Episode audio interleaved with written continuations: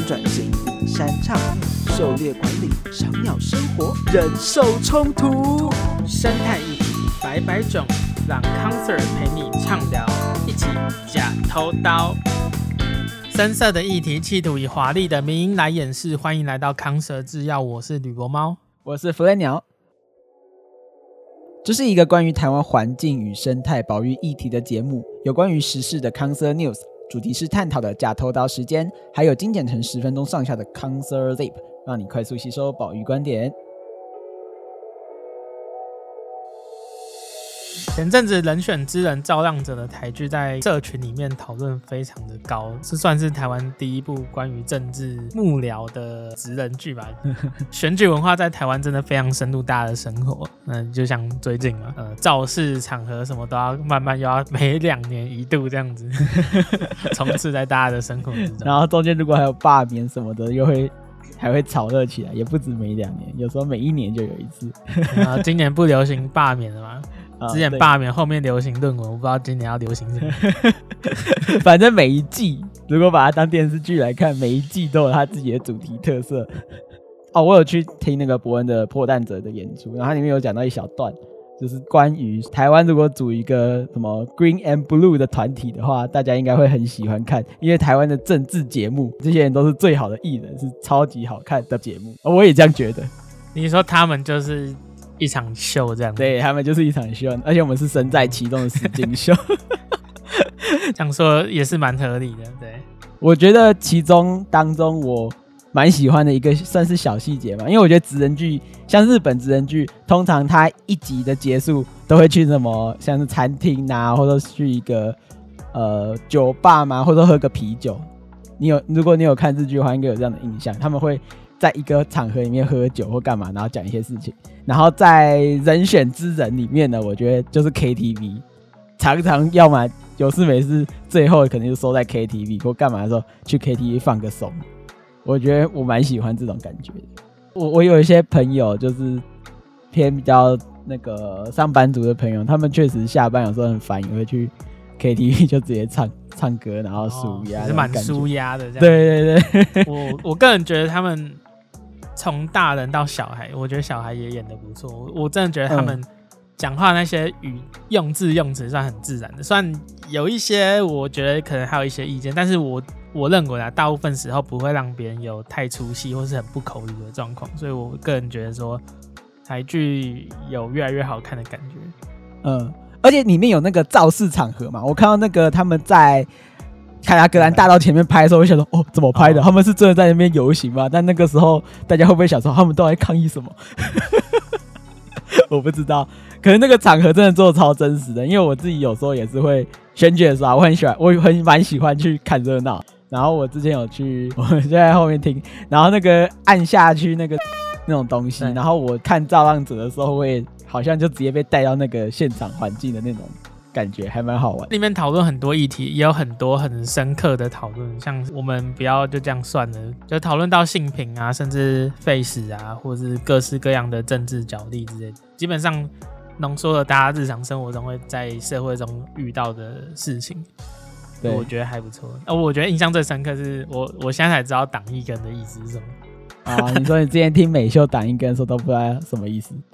因为大家会说挡酒嘛，我以为是说哦，就是本来我这一杯我先帮你挡下来喝，结果挡一根听起来就是我没有烟你给我，啊，看起来你就是没有在抽烟。啊，那虽然过了好一阵子啊，就是已经过了几个月，不过还是可以推荐大家可以去看看，我觉得蛮有感觉的。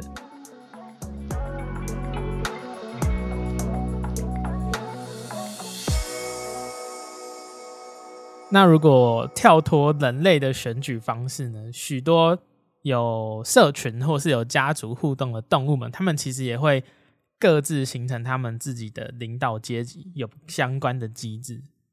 就例如我们讲到猴子的话，有人可能会想到就是猴王嘛？哎、欸，不是吧？应该是哎、欸，猴子就是等于十七的那些吧？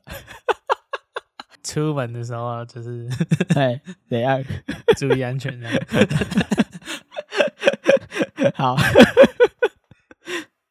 那过去呢？我们在各式各样的报道当中，或是资料里面以前会提到猴王这个词，甚至会有就是如何分辨猴王的这些 paper，例如说你看到有一只猴子，它高举着尾巴。不过呢，在猴子的世界里面，常常不是有一只公猴，或是有一只母猴来统领整个族群，所以在学术当中，其实多半也会用核心的动物来去描述这样地位比较高或是位居核心的这些动物。那英文我们会用 alpha animal，就是核心的动物来代称这样的概念。所以位阶最高的那些，比方说核心的雄猴或是核心的雌猴。它其实就是像 alpha male、alpha female，它其实就代表这之中的核心的雄性或雌性的猴子。嗯，很多灵长类们，它们都是母系社会啊，所以以台湾猕猴为例，猴群当中其实主要的成分，它其实都是具有血缘关系的雌猴组成。那那些雄猴、公猴呢，它们能不能够进到猴群当中，其实也要端看他们在猴群地位当中。呃，有没有受到那些雌性的接纳？那他们的地位如何？也要看在猴群之中有有地位高，有地位低。那如果上面那些核心的雌猴看不下他们的话，可能也会被赶走。所以这些都是有关于整个核心阶级如何去更迭，如何去改变。嗯，就好比说以那个母系社会的群体里面，高阶的雌猴，他们有些是世袭制的。也就是说你，你你是属于高位的雌猴，你的猴子宝宝如果也是雌猴的话，有很高的几率也会成为高阶的雌猴。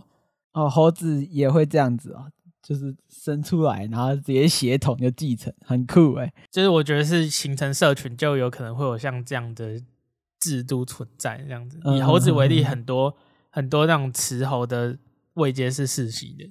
嗯，不是说绝对，但是如果你是高位阶的小孩，而且是雌猴的话，有机会也是高位阶。我们就看了一些文献呢，有一篇论文是加拿大跟美国的学者，他们在二零一七年的研究当中，针对像核心的雄猴它的更替方式，他回顾了不同灵长动物的状况，并发表在美国灵长类这本期刊当中。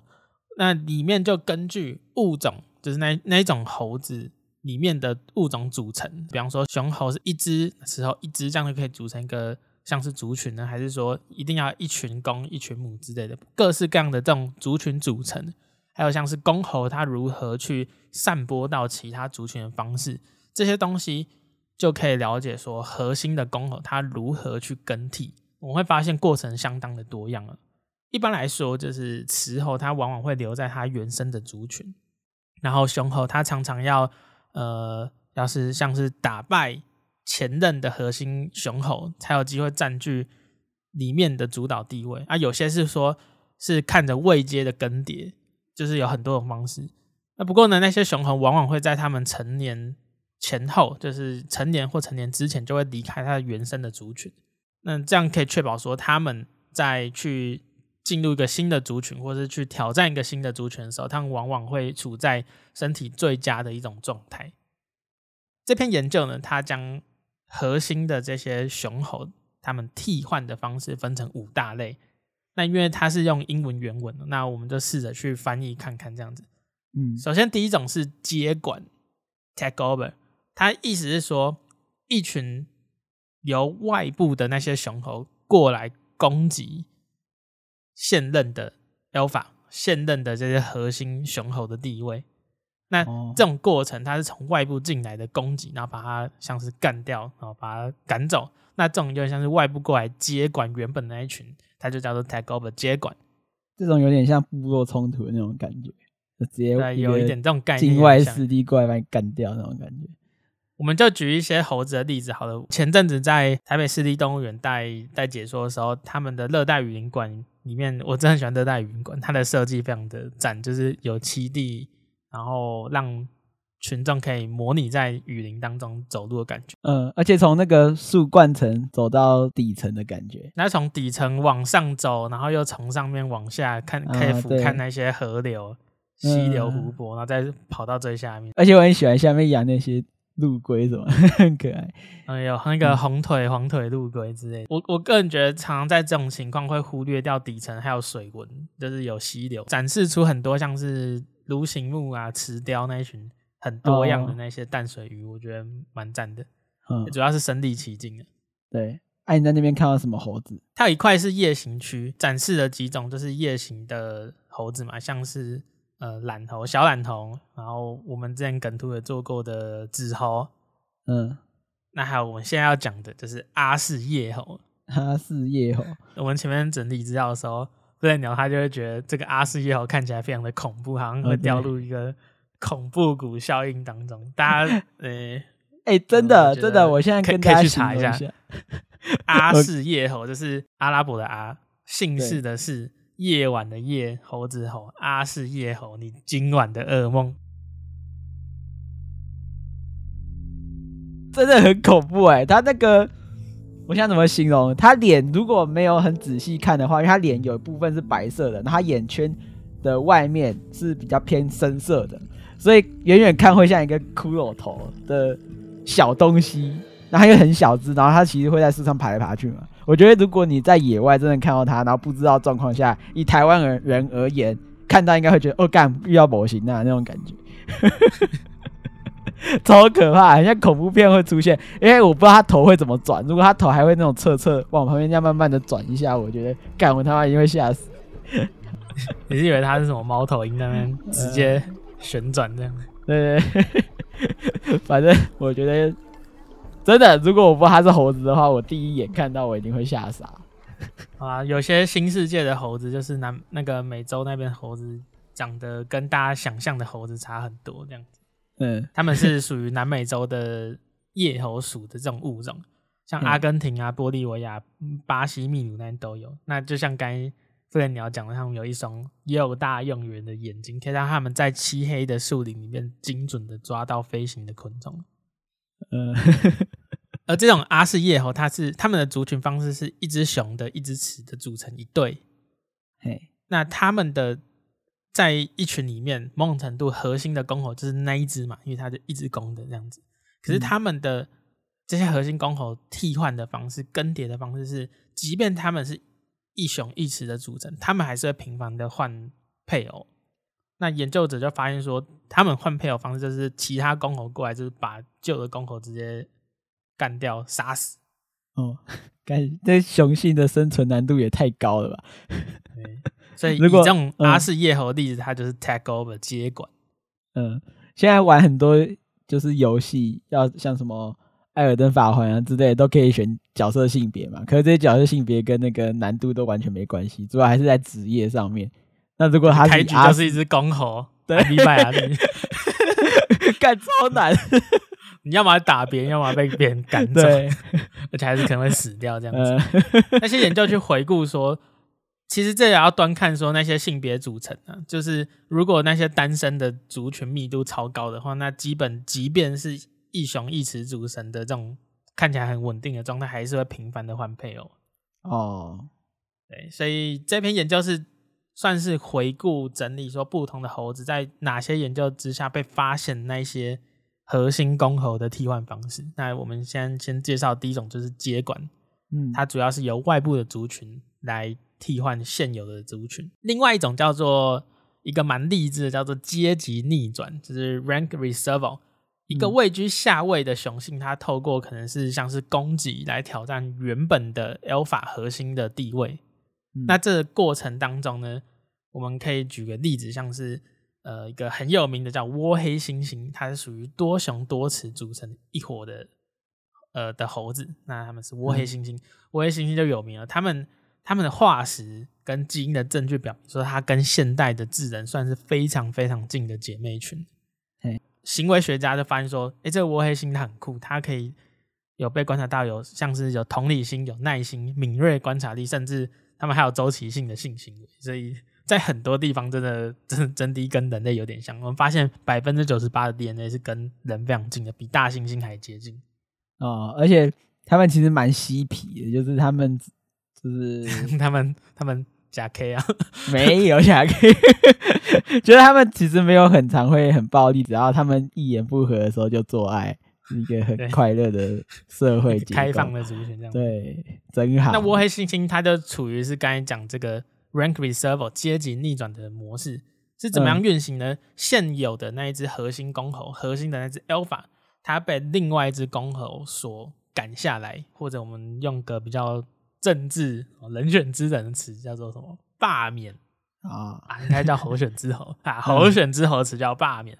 而新的这只雄猴，它其实背后是来自于它有一个靠山，就是有新的高阶母猴的支持啊，所以高阶母猴支持的这只新的雄性，它有机会去打原本的核心公猴，把它赶走，或是把它。啊，就是把它赶走了，把它扯下来，换自己上位这样子。嘿，那同一个族群里面，原本位居下位的雄性，这样窜升上去挑战上面，变成核心的地位，那就叫阶级转换。嗯。不过还有一个另外一个例子，就傅然鸟蛮喜欢的，就是黑帽卷尾猴。哦，对啊，黑帽卷尾猴是大家不知道有没有看过《博物馆惊魂夜》，里面有一只很会赏主角巴掌的。猴子啊，那只猴子呢，就是黑帽卷尾猴。它的它它有名字哦，它算一个演员吧。它就是呃，他名叫 Crystal 水晶。他演了很多很多，就是这种电影啊，还有我不知道有没有演过电视剧。反正他是一个面的猴子明明星这样子。对对对对对，他。他演技很好，然后也很配合他们的就是演技。我也我不知道他是不是也喜欢演啊，我我这我就不知道。不过应该都对于大家有蛮深的印象，就是《博物馆惊魂夜》那只猴子深植人心，他那个动作真的很好笑。嗯，那他们也是属于 rank reserve 的，他们就是上位的核心会被下位的雄性，基本上有被研研究中有观察到是下位的去杀死，并且取代上位的核心公猴。嗯。像它就是一个也是 rank reserve 的例子，那有别于是一个族群内下位的主动去攻击或是罢免上位的核心，如果是上位的核心的 alpha 雄猴、核心公猴，它死亡了，或是它自己呃可能觉得外面的其他群比较好，它自己跑走了，那下面的这些下位的雄猴就自然而然的晋升往上爬，变成优势的地位。那这种状况呢，就叫做 succession 继承。哦，那我如果要举这种例子的话，应该最有名应该叫山魈吧？三魈就是那个狮子王里面把小辛巴举起来的那一只。哦，我们过去说那个应该叫什么彩色狒狒，那后来后来大家会发现，它们跟鬼狒狒两种动物是跟狒狒不太一样，那就把它叫做三魈。那魈这个字很难写，它是鬼部，就是 ghost 的鬼的那个部。然后右边是一个消失的消去掉水字，或者消灭的消去掉宝盖头这样子。不孝子的那个，啊、对对对，不孝子，就一个鬼部，然后里面一个不孝那个那个不孝不是说就唔友好那个，不是那个是就是很不 OK 的小孩。呃，对对 对，不孝人士，对不孝人士，对不孝人士，对不孝人士。山魈，山魈它就是狮子外面那个彩面狒狒嘛，那。他们算是世界上最大的猴子。好，补充一点给大家知道，他们的方式呢，就是他们上面的 alpha 核心死亡的，那族群当中新的核心公猴就自然去接替它。所以这种不是说下面要去想办法把上面拉下来打下来，是上面走了死了，那下面自己补上去，那这种就叫继承。哦，这个很像那个、欸，如果今天狮子王的状况。是那里面有那只山魈，他其实也可以。如果如果他们族群也有故事的话，搞不好也可以拍自己一个什么山魈王，里面有一个刀疤，然后把那个什么姆法萨山魈给 不小心让他死亡，然后就可以接替，也不是真的自己打上去。如果你是这样内部群体打上去的话，应该就是阶级逆转了。啊，没有没有没有没有，我我没有啊，他没有，姆法萨都没有直接打，姆法萨都是靠水牛啊。有啊，他是设计把他弄到摔到下面被牛还是牛铃之类的东西撞死。好吧，好吧，如果真的出现一种状况，就是里面的所有的雄性都都死光光了，或者都、嗯、就都扩散出去了，对，那这种状况就变成雄性完全空缺，那外部的雄性就这样直接顺其自然的加入你这一群好的。那你就会变成这个群体里面的最核心的雄猴嘛？毕竟就只有你，那你会变成 alpha 雄性。那这种情况之下，这篇 paper 这篇研究用的词汇叫做 waltz in，waltz 是指那个华尔兹的那个字，waltz waltz 印这样子，就是华尔兹进入这样子。嗯、那我那时候想说，这到底要怎么翻？因为应该要翻什么飒爽登场嘛，或者什么大摇大摆登场、华丽登场，我都想怎么翻都不对。后来后来去查一下，发现 waltz in 在英文里面，它算是有一种，它像是快速且自信的走向某个地方，但是这种情况之下，通通通常是一个让人有点恼怒的方式。比方说，哦、你今天有小孩，你的小孩今天交的男朋友、女朋友都好，那他在自己的房间讲电话，那你就也不敲门，直接开门走进去，那他此时就对你咆哮：“You can just walk in。” To my back room without knocking，那这样直接翻译过来就是说，你不敲门就跳着华尔兹进来，没有，他不是真的跳着华尔兹进来，就是你突然闯入了，然后有点不尊重人，或者说哦，就是我也不管你啊，我就进来这样子。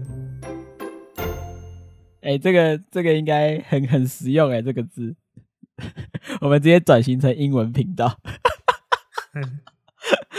阿康英文之类，没有英文烂。那这种情况之下，它是拿来譬喻的。那它是比喻说，就是如果一群猴子里面，它的雄性就真不知道为什么就不见了，死了、挂了、跑了，那外面就这样进来，很恣意的进来。所以这种情况叫做这样中刀叫什么？好，就叫飒爽登场。好的，好。那里面就是我们举个例子，巴西有一种绒猴。绒猴它也是属于就是美洲新世界猴的一群。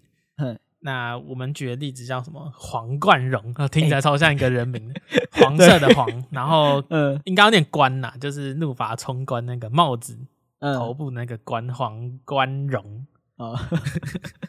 如果有一个姓黄的小孩，就如果我们听众有一个姓黄的听众的话，推荐你可以把你的小孩叫皇冠绒。哎，我真的有朋友叫皇冠绒，我知道。那这种绒猴，它也是属于多雄多雌。嗯、那它的情况之下是，当它的 alpha 核心雄猴离开或死亡之后，外部的新的核心公猴就进来顶替它的位置，就这样飒爽登场这样子。哦，哎、欸，我觉得黄冠荣的外表啊，很像那个百老汇之前有一部歌剧叫做《Cats》，然后它里面的角色那些猫都非常诡异哦。那个是人的脸，然后直接融合到。猫的装扮上面，就是脸部轮廓跟那些毛啊、毛发跟斑点没有很明显的界限。我觉得黄冠荣就有一点这种氛围，对我来说啊，我看起来就是这样，有点怪。有没有一点也有恐怖谷的味道？嗯，有有有，我觉得那种小猴子好像都有一点点，可是它没有到恐怖，它至少毛茸茸，看起来黄黄的还可爱。那个 前面提到的那个，有比阿斯叶猴好。对，阿斯叶猴，你今晚的噩梦。看了越看越吓人，可是应该还是蛮可爱的。好，那我们来介绍最后一种方式，就当一个群体它很大，它最后分裂成两个或是多个姐妹群，会导致至少有一个群的里面出现新的核心公猴。那这种情况就叫分裂 （fission）。像是我们前阵子桃园出现的狒狒的消息嘛，对不对？他一开始说东非狒狒，不过在前期。就就学着说，我觉得它应该是另外一种，呃，分布在南非的南部非洲的臀尾狒狒。有一开始有这样的指认，后来又发现应该还是东非狒狒这样子。嗯，臀尾狒狒它就是属于分，它有被研究记录到分裂的族群，有原本一个很大姐妹群分成两三个小群体，有在各自产生新的 alpha。其实也要探讨过一件事情，就是这种分裂有时候是雌性所领导开始的。怎么说？就是说，里面族群里面的雌的雌的猴子，他们就扩散出去了。那他们又往往对一个族群的规模，或是跟哪些雄性来往，有一些控制权。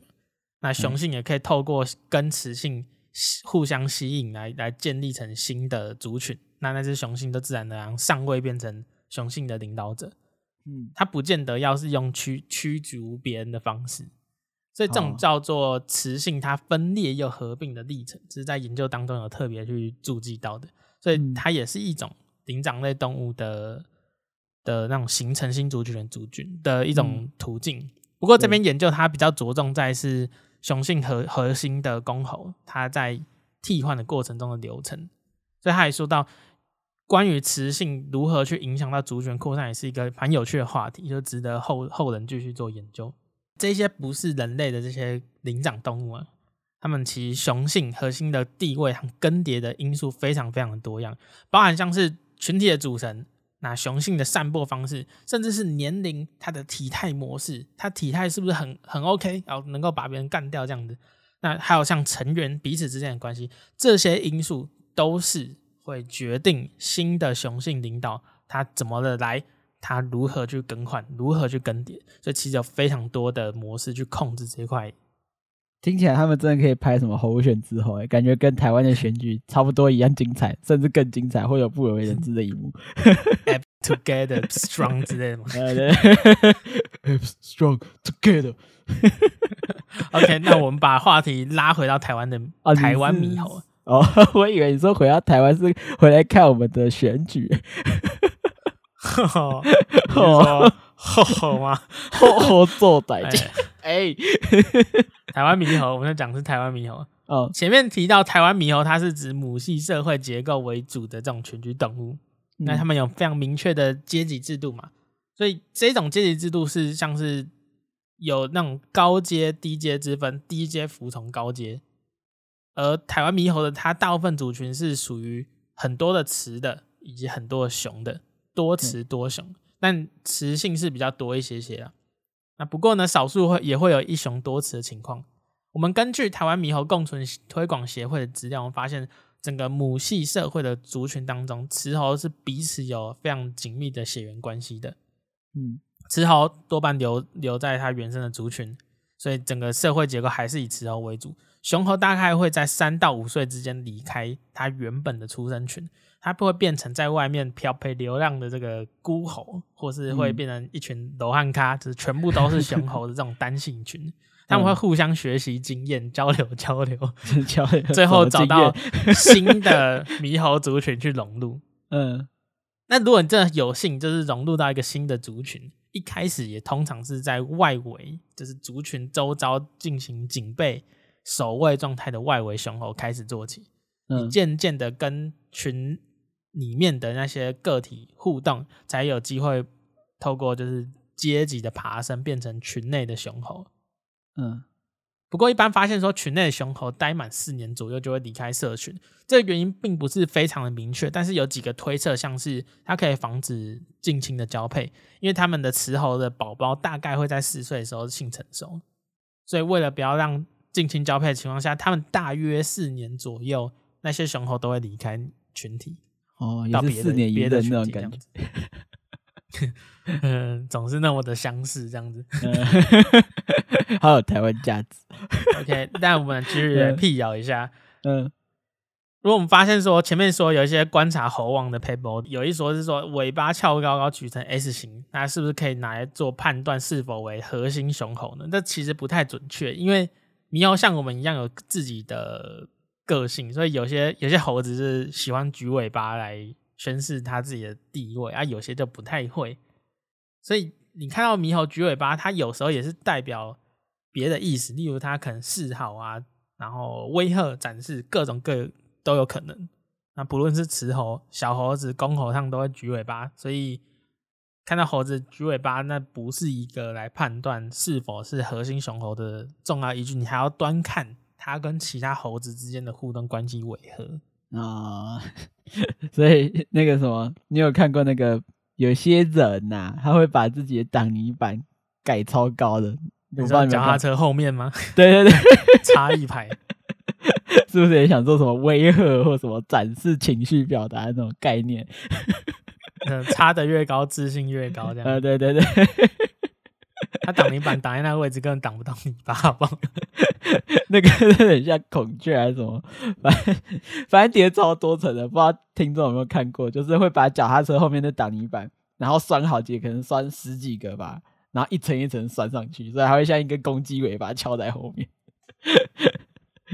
啊，反正欢迎有拴过这个挡泥板的听众朋友留言告诉我们为什么要拴。对，酷毙。好，那说到这核心公猴，它到底在一个族群内要扮演怎样的角色呢？它主要还是去协助高阶母系领导者来保护整个社群，因为我们知道一个群体最高的还是那些高阶母猴嘛，他是来负责来守卫、保卫、保卫整个族群的那个要角，他会照顾小孩，然后调节族群里面的纷争。他们有着食物的优先享用权，那交配上面也有优势，像是优先的交配权，交配次数、交配的伴侣也比较多。不过，雄猴虽然会主导交配，但是雌猴还是关键。所以，如果你今天惹那些雌猴不开心，那基本上还是会像是交配失败之类的。哦，所以我建议啊，就是台湾猕猴的公猴，如果有收听节目，应该是不会啦。那你们就还是吼吼做代志就好。吼吼啊，做代志。对，没错。那到底台湾猕猴的它的核心，它的 alpha male，它的核心雄猴是如何产生呢？我们可以看一下它的演化进程，因为猕猴，台湾猕猴是属于马来猴支系的，像是恒河猴、嗯、日本猕猴，它们都是算是呃台湾猕猴的演化进程啊。嗯，那他们在核心雄猴的形成当中，我们以恒河猴为例子。有被记录到，他们有继承模式，像是核心雄猴，核心的那个公猴死亡或是跑走之后，它的位阶，它的二八翼，它的贝塔雄猴，就是老二，第二大的那只公猴，它就取代了 Alpha 的位置，所以它是有点像下继承上面。嗯，好，那也有一种情况之下是他们群体之间，因为像刚才讲这种，就是它上面那只就就跑了嘛，死了嘛。所以这种情况之下，它不见得要靠打斗能力来决定一切，比较像是他在群体内里面的等级任期有关。嗯，因为我们知道说，台湾猕猴它大概四年左右就会跑了，连核心红猴、核心的公猴都不例外，大概四年就会走。所以这种空缺的时候，就会有下下位者替补上去，但不见得是靠打斗有关，跟等级任期有关。这个等级是不是像什么排位赛？对啊，就是那个、啊、rank 啊。嗯，铜铜牌，然后什么再白金，然后一个个上去，钻石这样。嗯，对。那另外的例子，日本猕猴，它就是它的核心公猴被外部的群体集体被拉下来，但是还、哦、还留在那个群体当中。嗯，那有点像是因为被外面的进来掌权，它就是接管，所以有被记录到这种情况。哦、那回到本土研究。呃，中山大学的徐敏之教授团队过去在观察高雄寿山的猴子族群，就有发现说，台湾猕猴有被记录到有分裂的情况，就是一个大群体分成多个小群体，导致各个族群都有新的核心公猴诞生。它是原本族群里面的第二大的那只二八一贝塔的雄猴，第二等的那一只。它跟其他几只地位较低阶的雌猴一起跑出去，还有他们小孩就一起一起出走。所以分裂之后，你可以知道说，它有可能是因为性别比的波动，或是相对失衡。那这样的情况下，有机会达成稍微平衡的状态。嘿，而且那些低位阶的雌猴有机会靠着这个关系，因为你变成新的群体面，那你就是少数嘛，你就高阶了起来，所以会提升它的统治地位跟繁殖的成功率这样子。嗯，不过以结果而论的话，有。呃，爽到的好处呢，好像都是公猴之后拿走，因为站在公猴的繁殖的策略上面，基本上就是尽尽可能的去交配跟扩大交配的对象，那它的基因就比较能够传下去嘛，对他讲比较有利。所以后来发现说，就是好像雌猴的繁殖成功率也没有很高，但是公猴倒是过得不错，这样 到处跑。对吧？那这些族群它分裂之后，有持续去做观察，他们发现说，那些雌猴会跟外围的公猴交配，又形成新的首领，所以这些是空缺的情况下出现的新的新的核心公猴，这叫做飒爽登场的 Worthy。对，那有时候又会被外面的猴子又打下来，就又出现了接管 take over，所以你会发现一种物种它可能可以有多种。核心的替换方式，就拿那个呃巴拿马那个白面卷尾猴为例，它其实也是有被记录到有有飒爽登场或是阶级逆转的制度，所以如果出现多种状况，也算是算是可以预期的。那这种情况在小的族群里面很容易不稳定，所以这种比较会有就是进去，然后又被赶走，赶走又进来之类的。就像那些观察到的小族群里面，就有发现说，一只新的核心公猴。他进来之后会杀其他公猴产生下的小孩。哦，杀小杀婴呢？对，杀婴行为，这在、嗯、这在生物上是也是一个蛮有趣的行为，就是公猴有时候会为了保存自己的子代，然后就把其他的公猴生下的公母猴生下的宝宝就杀死，以维护自己的子代变成优势。这有点像是呃性别在竞争上面最极致，然后最极致的展现就是到杀婴型的这样子。哦，像什么有些狮子也会有这种状况。嗯，他们都会听到婴孩的哭啼声。你到底在讲什么？没有。总之，他就被那些母猴赶走，因为母猴也看不下去。嗯，哎、欸，我我之前去大坑步道走走的时候，真的有捡到一些小猴子，然后就寄去那个就死掉的小猴子，就我就寄去特有生物研究保育中心。我第一次讲到这种灵长类的动物，因为我觉得它跟人真的蛮像的。你还有手啊？那你你把猴子的手拿很近，其实是跟小孩子的手有有一略同感觉啊。我自己是还好啦啊，不过那时候我就跟跟我女朋友去大坑晚上走，而且那时候是大概红衣小女孩刚结束，就那那那个那叫什么？那个恐怖片刚播出完没多久的那段时间，然后我们就去大坑走，然后捡到那只小猴子，然后要把它带到车上。我女朋友那时候整个就是。她觉得说哦，好像人哦，有点太，真的还在挣扎说要不要拿，要到底要不要继续特生？你就把它放进袋子里的时候，那个感觉真的有点太人了，你知道吗？有些动物太人的时候，就有点小小恐怖谷的那种感觉。我是想会不会是因为这样子，就真的就在地上就捡到小猴子，不知道是不是被杀鹰杀掉了，不知道、啊，就不不得而知啊。对对对对对，啊，对啊，嗯，我就突然想到，嗯。好，那就跟前面提到的台湾猕猴的可能演替，就是核心演替的方式，也跟他们近亲可能和猴、日本猕猴一样，他们可能不是跟战斗人有有关，有可能跟他们自己的地位、任期有关。对，那刚刚提到的公猴，它在一个群体内大概四年之后就会走掉，所以多多少少还是会有这种阶级替补上去的状况。嗯。好，那在我们这一集，我们整理了这个猴选之猴，讲到这个很好笑。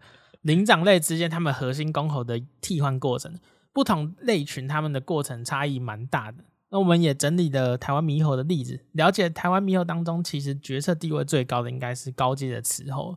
那我们把这种等级地位最高的动物叫做核心动物，而高阶的雌猴就被叫做核心雌猴。过去被认为是猴王的。雄猴，那其实就是核心的雄猴，或者叫核心公猴。那他们在整个猴子族群里面地位确实比较高，它可能享有食物优先权啊，然后交配优先权之类的。不过他们也扮演着就是协助高阶雌猴保护统领整个族群，还有调理纷争的工作。那我们发现台湾猕猴可能会因为族群内的雌猴的不接纳，那就是失去核心地位哦。哎、欸，我觉得还是。要好好做代级吧。台湾猕猴他们有这样复杂社会的阶级的流动，还有阶级的结构，真的蛮有趣的。就好像这是可以拍成一部呃生态纪录片，专讲这种猴选之猴的故事吗？像 Netflix 之前有一部叫做《黑猩猩帝帝国》的影集，它就是在讲黑猩猩他们之间怎么争权夺位的故事。不过他们算是比较父系社会了。然后大可以推蛮真的蛮推荐大家去看。如果台湾猕猴也可以拍出这样猴选之猴的故事，我觉得应该也会蛮有趣的。好，听到这边，如果你喜欢我们这期节目，那欢迎在各平台留言告诉我们，也欢迎分享给你的亲朋好友。那欢迎到我们的 FB、IG 或是 Twitter 各个社群当中，以追踪更多精彩有趣的梗图哦。那我们的今天节目就录到这边告一个段落。我是吕伯猫。我是福来鸟，拜拜，我们下次见，拜拜。哎、欸，之后到二零二四年，我们可以继续看台湾灵长目的猴人选之人的故事。